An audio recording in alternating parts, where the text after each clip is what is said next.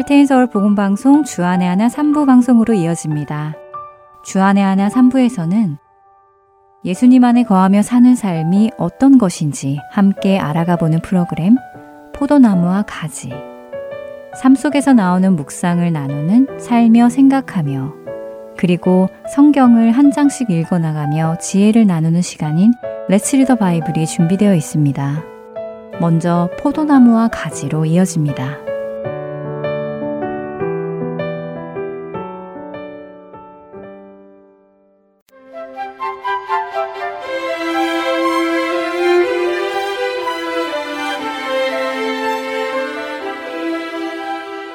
애청자 여러분 안녕하세요. 포도나무와 가지 진행의 민경은입니다. 우리가 하나님 안에 거하기 위해서는 하나님의 사랑을 알아야 합니다. 그리고 그 사랑을 알기 위해서는 하나님과 소통을 해야 하지요. 그 소통을 우리는 기도라고 표현할 수 있습니다. 지난주 우리는 왜 기도를 해야 하는지, 기도하기 어려울 때는 어떻게 해야 하는지 잠시 나누어 보았는데요. 어떻게 기도를 시작할지 무엇을 놓고 기도를 해야 할지 잘 모르겠다고 하시는 분들을 위해 성경 말씀을 읽으며 한 절 한 절 그 말씀을 따라 기도하는 방법을 권해드렸습니다. 방송을 진행하는 저 역시 가장 먼저 방송을 듣는 청취자이기에 지난주에 나눈 방법을 통해 저도 기도를 시작해 보았습니다. 기도를 시작해 보니 처음에는 잘 안 되었습니다. 1분 뒤에 핸드폰 한번 쳐다보고 5분 뒤에 잠시 천장 바라보고 기도를 계속 해 나가기에 어려운 순간들이 있었지만 어느 순간 기도해야지라는 의무적인 마음보다는 그냥 자연스레 하나님께 이야기하는 순간이 찾아오더라고요. 그런데 그렇게 기도를 해보니 제 안에 궁금증이 하나 생겼습니다. 시편 46편에는 하나님은 우리의 피난처시요 힘이시니 환난 중에 만날 큰 도움이시라 라는 1절의 말씀이 있습니다. 이 구절뿐만 아니라 성경 곳곳에는 주님께서 우리를 도우신다는 말씀이 기록되어 있지요. 그런데 저는 이런 구절을 읽을 때 그런데 하나님 안 도와주시잖아요 하면서 반문한 적이 참 많았습니다. 힘들 때 도와달라고 기도했는데 하나님의 도움은 눈에 보이지 않고 그저 시간이 지나서 자연히 해결이 되었거나 주변에 아는 사람의 도움으로 일이 해결된 것처럼 보였기에 저에게는 하나님은 도움을 주시는 분이라는 말씀이 동의가 잘 되지 않았었습니다. 성경은 분명 환난 중에 만날 큰 도움이라고 하셨는데 도움을 안 주시네 하는 생각을 했었지요. 그런 마음이 들 즈음에 주변에서는 기도를 더 해보라, 기도가 부족한 것 같다 라는 조언을 해주기도 하셨는데요. 그런 조언에 저는 기도 많이 했어요 라며 답답한 마음을 토로한 적도 있었습니다.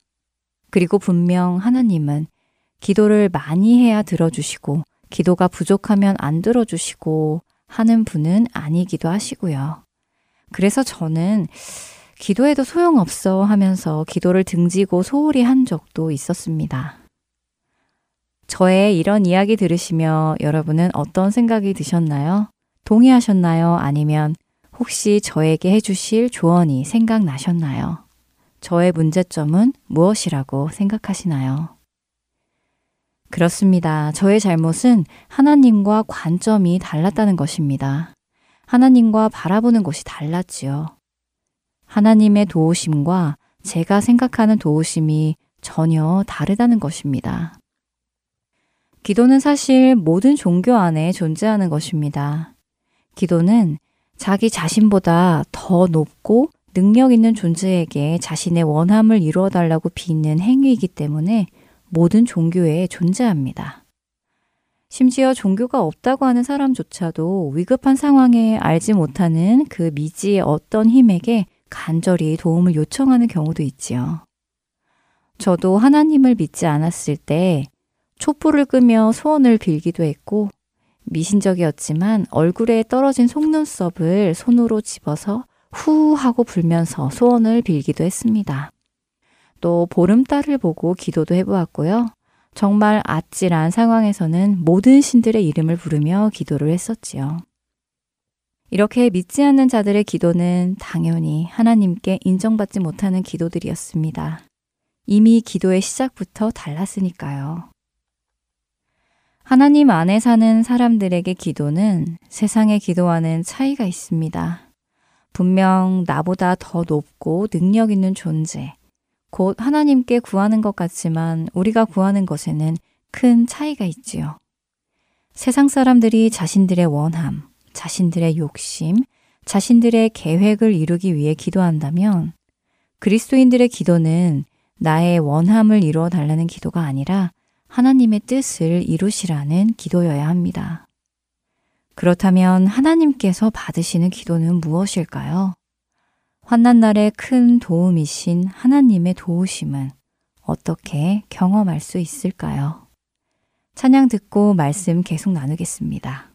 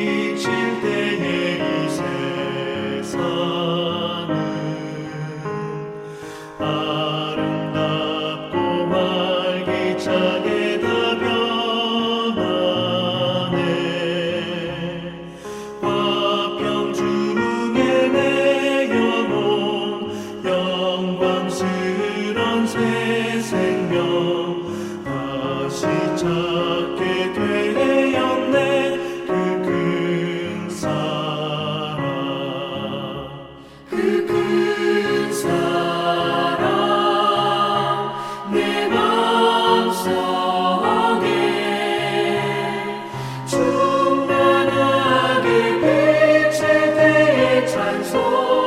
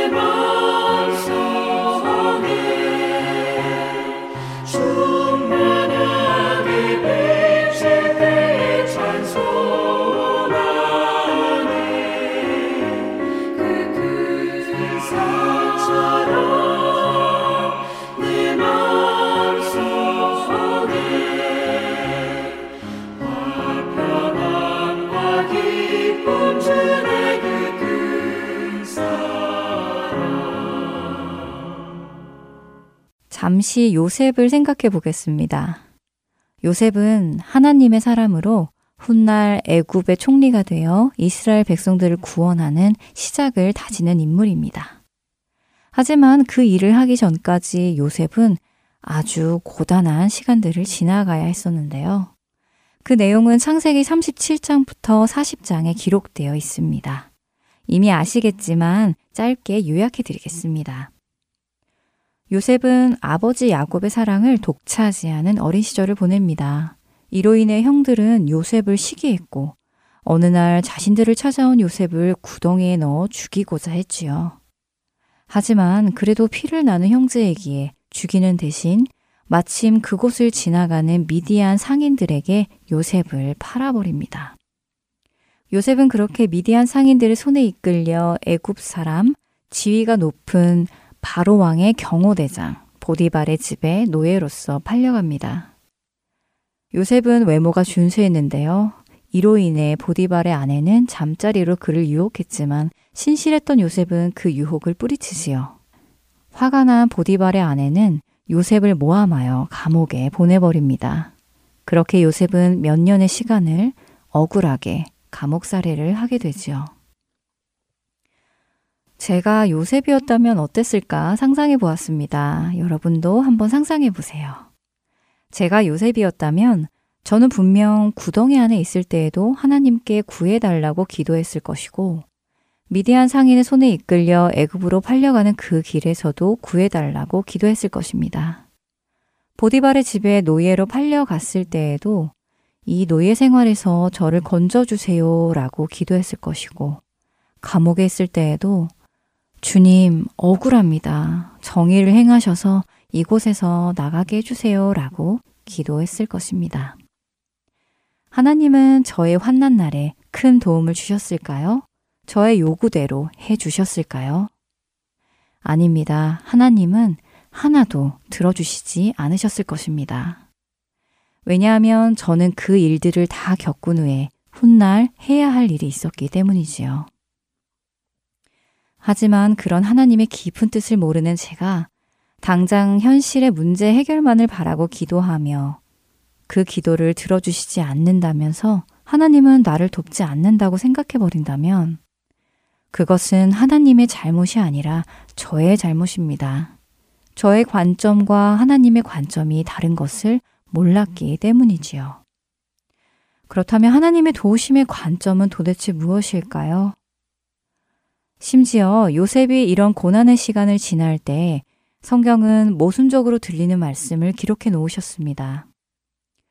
여호와께서 요셉과 함께 하심으로 그가 형통한 자가 되어.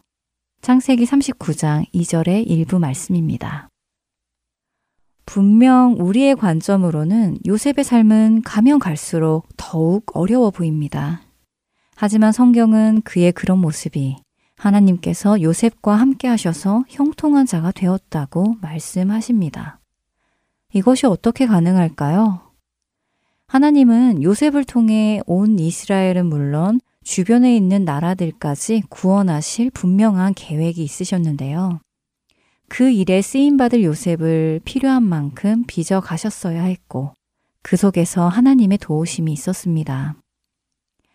하나님께서는 형들이 요셉을 구덩이에 가둬놓았을 때 그곳에서 형들에 의해 죽임당하지 않게 하셨고 애굽으로 갈 수 있는 장사꾼들을 준비해 주셨고 다른 집이 아니라 보디발의 집의 노예가 되게 하셨습니다. 그리고 그 보디발에게 신임을 얻어 다른 감옥이 아니라 고위 관리들이 가는 감옥에 가게 하셨으며 그곳에서도 감옥 간수장에게 신임을 얻게 하셨고 관원장들을 만나도록 모든 일을 도우셨습니다. 우리의 관점에서 도우심이란 그에게 이런 일들이 하나도 일어나지 않는 것이 도움이라고 생각하지만 그렇게 되었을 때 요셉의 삶은 어떤 삶이 되었을까요? 어쩌면 그냥 아버지와 함께 행복하게 사는 삶이었을 수도 있겠지요. 우리는 하나님이 도우셔서 내 삶이 편해지고 내 삶에 근심 걱정이 없어지는 것이 가장 좋은 것이라고 생각합니다. 그러나 하나님께서는 우리를 도우셔서 또 다른 자들이 구원에 이르도록 하시지요. 그것이 바로 우리와 하나님과의 관점의 차이입니다. 만약 이 관점이 다르면 우리는 기도하며 실망하게 될 것입니다. 좌절하게 되고 하나님은 나를 사랑하지 않아. 하나님은 나에게 은혜를 베풀지 않으셔. 나를 돕지 않으시는 분이야 하며 하나님을 불신하게 될 것입니다. 기도를 해도 당장 내일 렌트비가 해결되지 않을 수도 있고, 기도를 해도 나의 병이 낫지 않을 수 있으며, 기도를 해도 하나님께서는 나의 사랑하는 가족을 데려가실 수도 있기 때문입니다. 그러나 우리의 관점이 하나님의 관점과 같이 된다면 우리는 당장 눈앞에 어떤 일을 해결해 달라고 하는 기도를 멈추게 될 것입니다. 그리고 하나님의 그 놀라우신 계획을 이루어 가시도록 나를 내어드리는 기도를 하게 될 것입니다. 세상에서 하는 기도와 하나님 나라에서 하는 기도에서 가장 큰 차이점은 하나님을 알아가는 것입니다. 하나님과 동행하면서 그분의 마음을 알아가고 그분이 어떤 분이신지 알아가는 것이지요. 그리고 오늘 이 시간도 하나님과 어떻게 보내느냐가 중심이 되어야 할 것입니다. 하나님께서는 지금 이 시간, 이 고통 속에서 우리가 어떻게 대처하기를 원하실까? 이 시간을 어떻게 보내기를 원하실까? 우리가 무엇을 하기를 원하실까? 라는 마음으로 주님 앞에 나아가 본 적 있으신지요? 요셉과 다윗은 여러 가지 사건들 속에서 하나님을 알아가는 삶을 살았습니다. 하나님께서 어떻게 이끄시는지 실제로 경험하는 삶을 살았습니다. 만일 여러분들 중에 다른 신을 믿다가 하나님을 믿게 되신 분이 계시다면 한번 생각해 보시기 바랍니다. 여러분이 예전에 믿던 신에게 기도할 때에 무엇을 기도했는지 말이지요. 저는 시험에 합격하게 해주세요. 이번에 제가 하려는 일이 잘 풀리게 해주세요. 라는 등의 문제 해결에만 집중했습니다. 그렇기에 저는 그 신이 어떤 신인지, 그 신은 무엇을 좋아하는지, 무엇을 싫어하는지 등에는 아무런 관심이 없었지요. 오로지 저의 계획만 이루는 것이 목적이었습니다. 우리가 예전에 섬기던 신을 버리고 참되신 하나님, 유일하신 하나님을 믿고 섬기게 되었다면 우리의 기도도 변화되어야 할 것입니다. 왜냐하면 우리는 더 이상 멸망할 세상의 자녀가 아니라 영원한 생명의 자녀가 되었기 때문입니다. 한 주간도 주님을 더 알아가는 우리 모두가 되기를 바라며 오늘 이 시간 여기서 마치겠습니다. 포도나무와 가지 다음 주에 뵙겠습니다. 안녕히 계세요.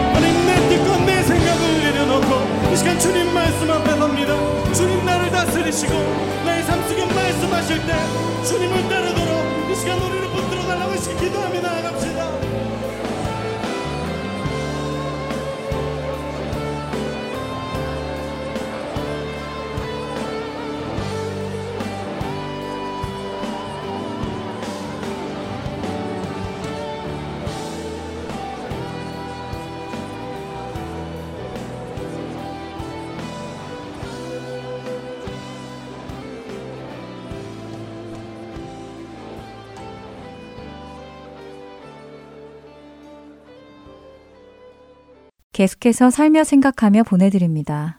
오늘은 한국에서 봉사하시는 이상영 성도가 진행합니다.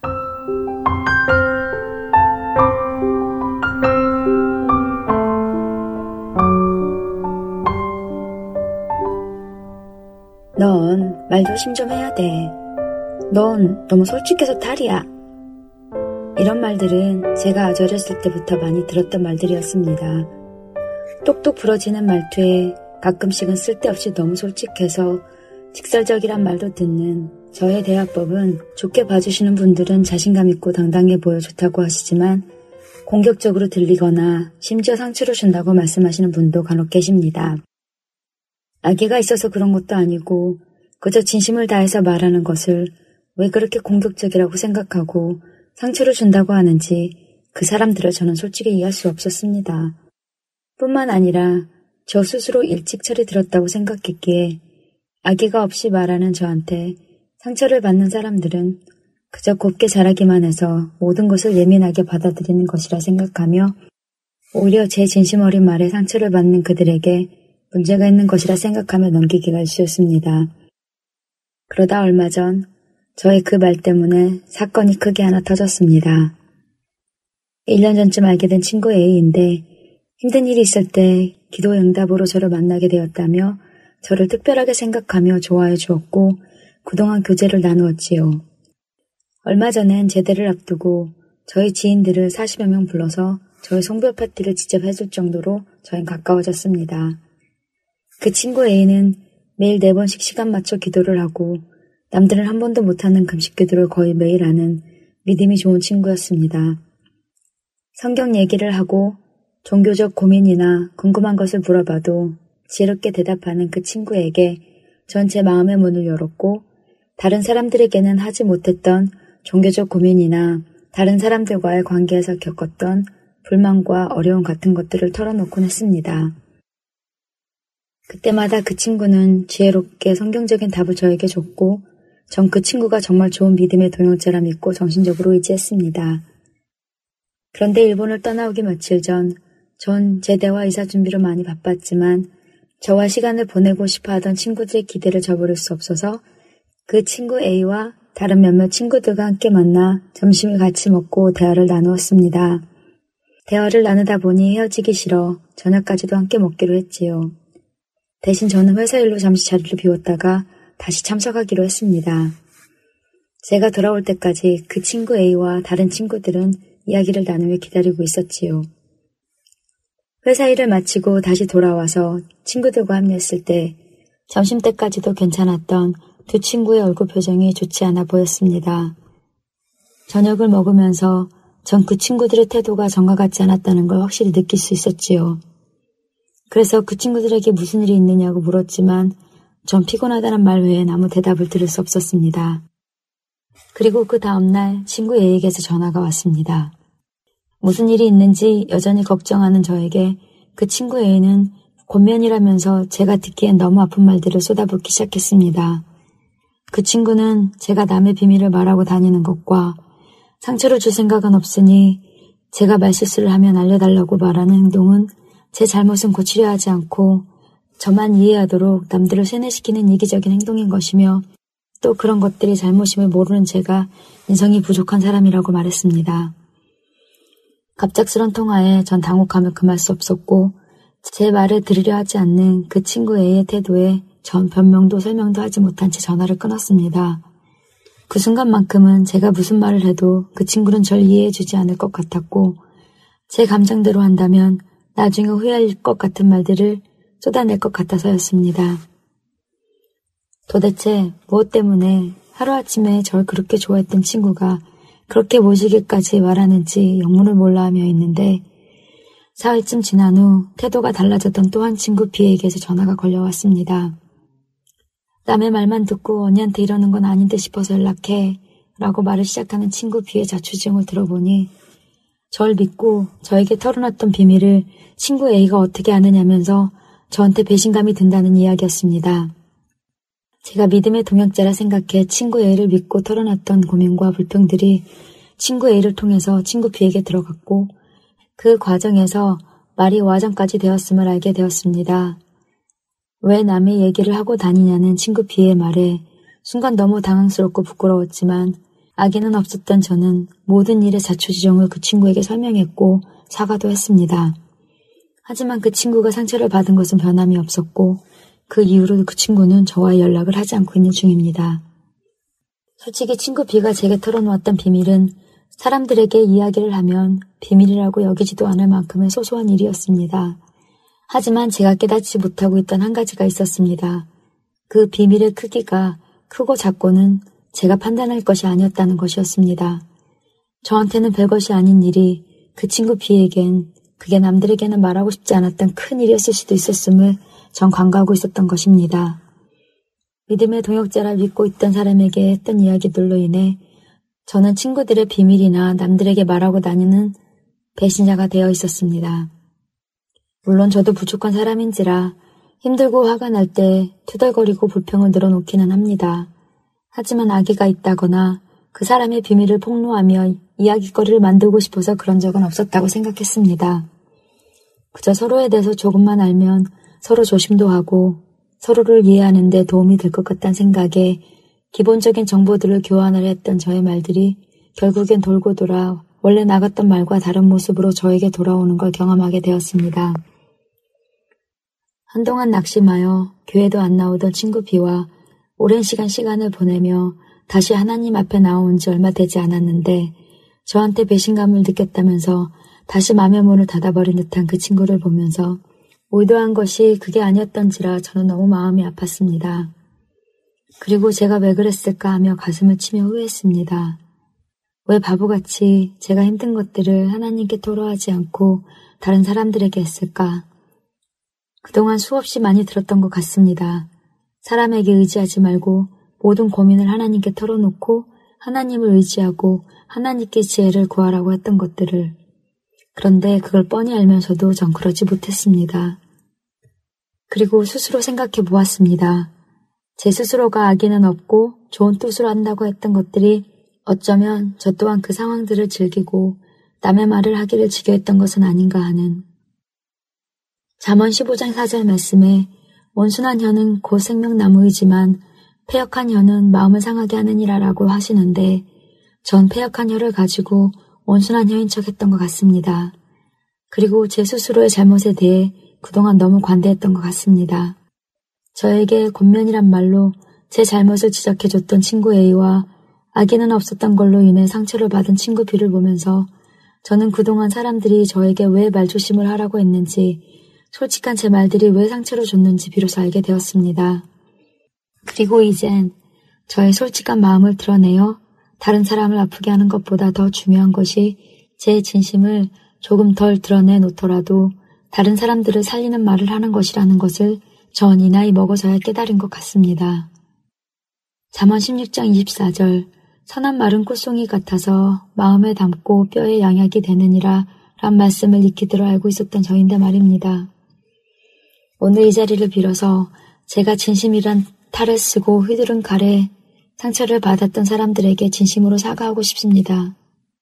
그리고 제 교만의 잣대로 다른 이들의 생각과 감정을 나약함으로 단장 지어서 죄송합니다.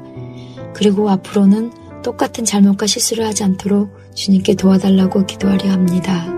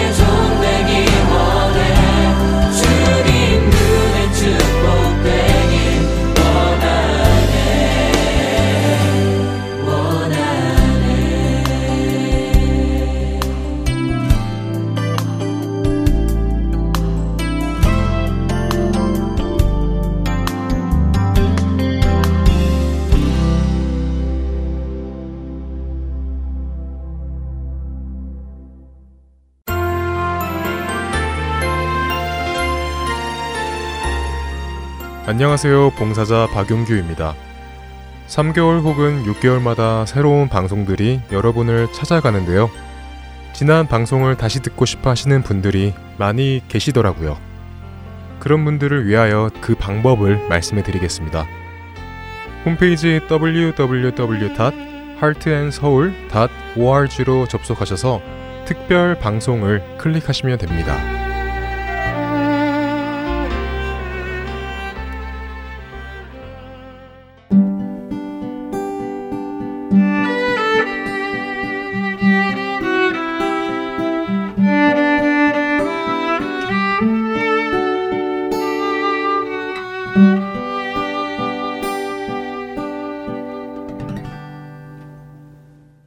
말씀을 묵상하는 시간, Let's Read the Bible로 이어드립니다.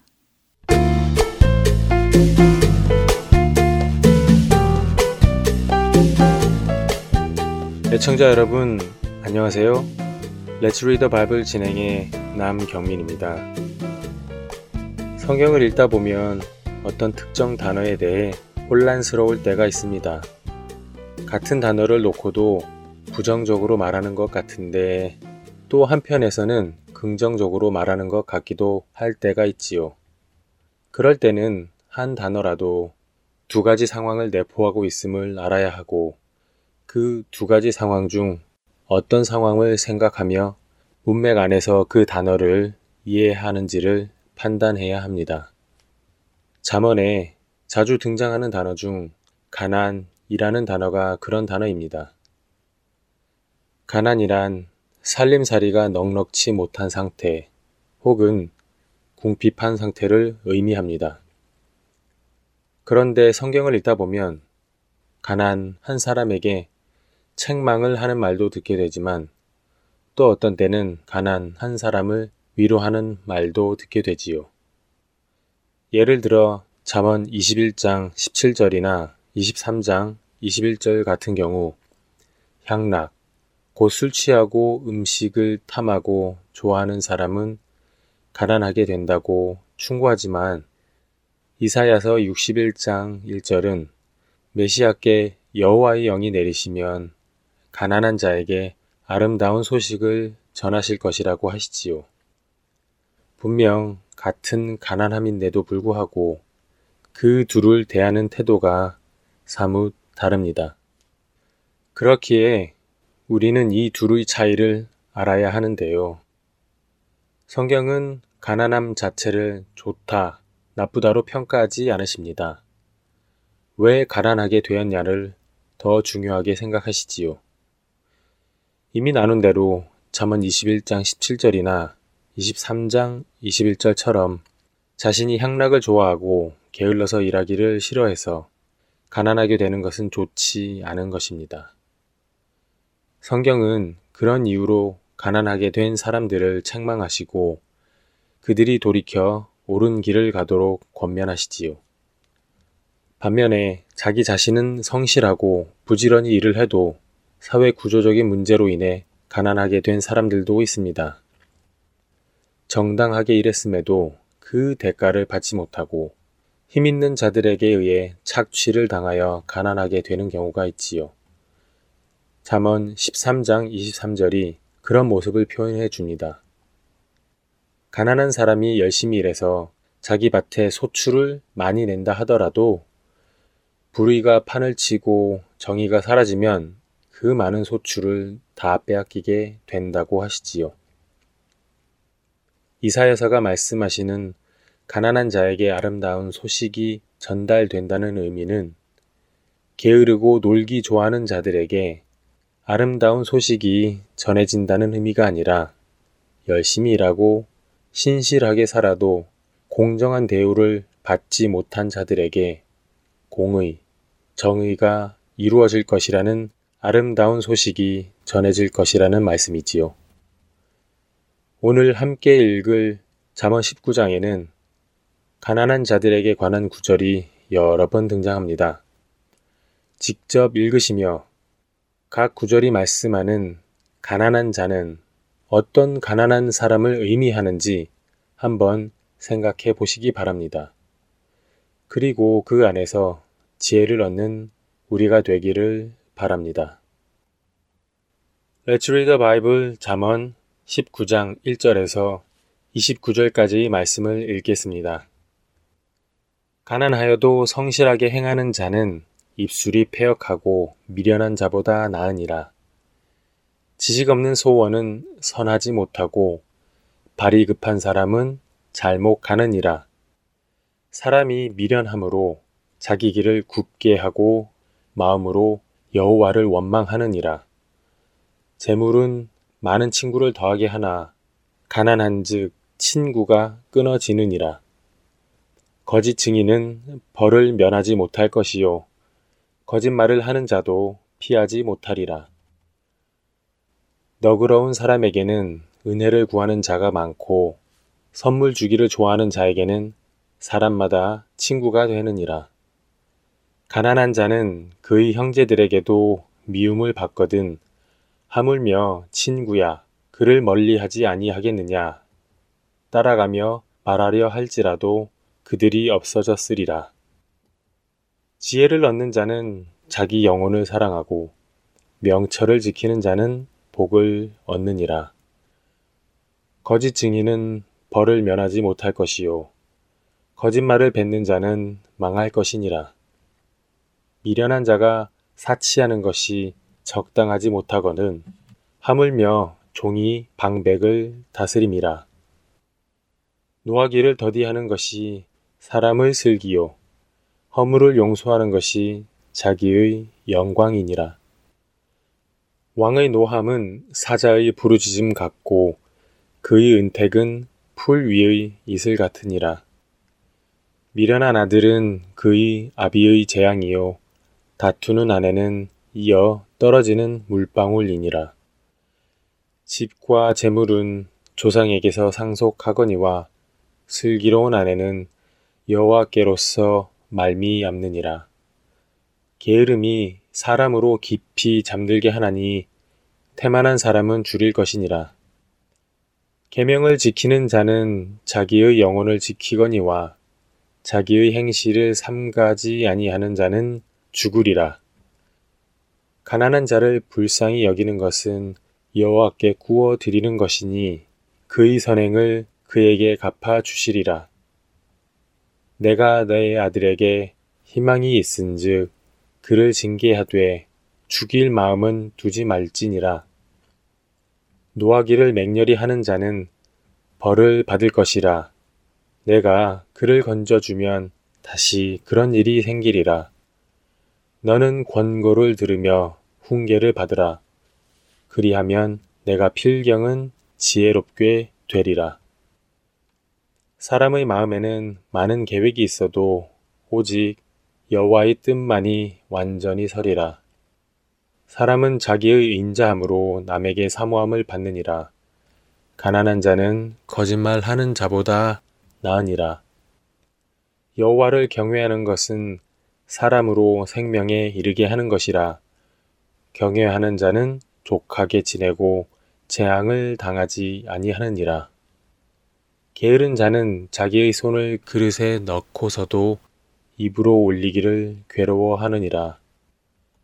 거만한 자를 때리라. 그리하면 어리석은 자도 지혜를 얻으리라. 명철한 자를 견책하라. 그리하면 그가 지식을 얻으리라. 아비를 구박하고 어미를 쫓아내는 자는 부끄러움을 끼치며 능욕을 부르는 자식이니라. 내 아들아, 지식의 말씀에서 떠나게 하는 교훈을 듣지 말지니라. 망령된 증인은 정의를 업신여기고 악인의 입은 죄악을 삼키느니라. 심판은 거만한 자를 위하여 예비된 것이요 채찍은 어리석은 자의 등을 위하여 예비된 것이니라. The Bible 잠언 19장 1절에서 29절까지의 말씀을 읽었습니다.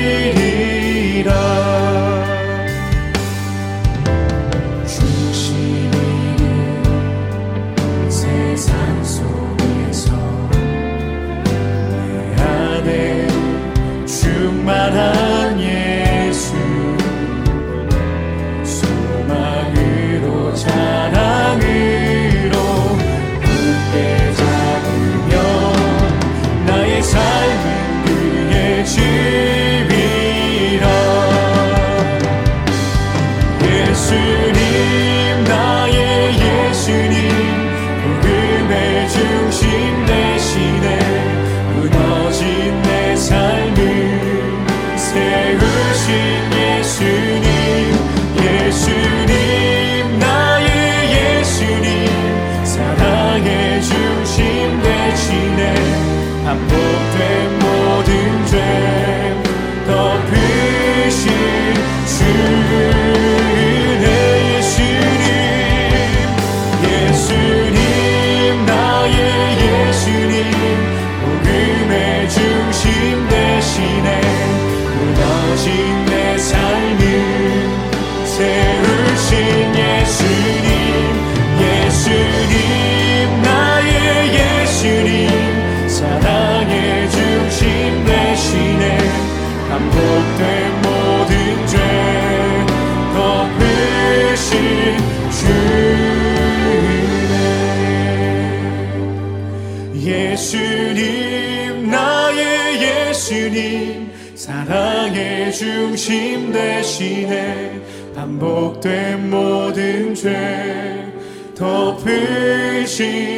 주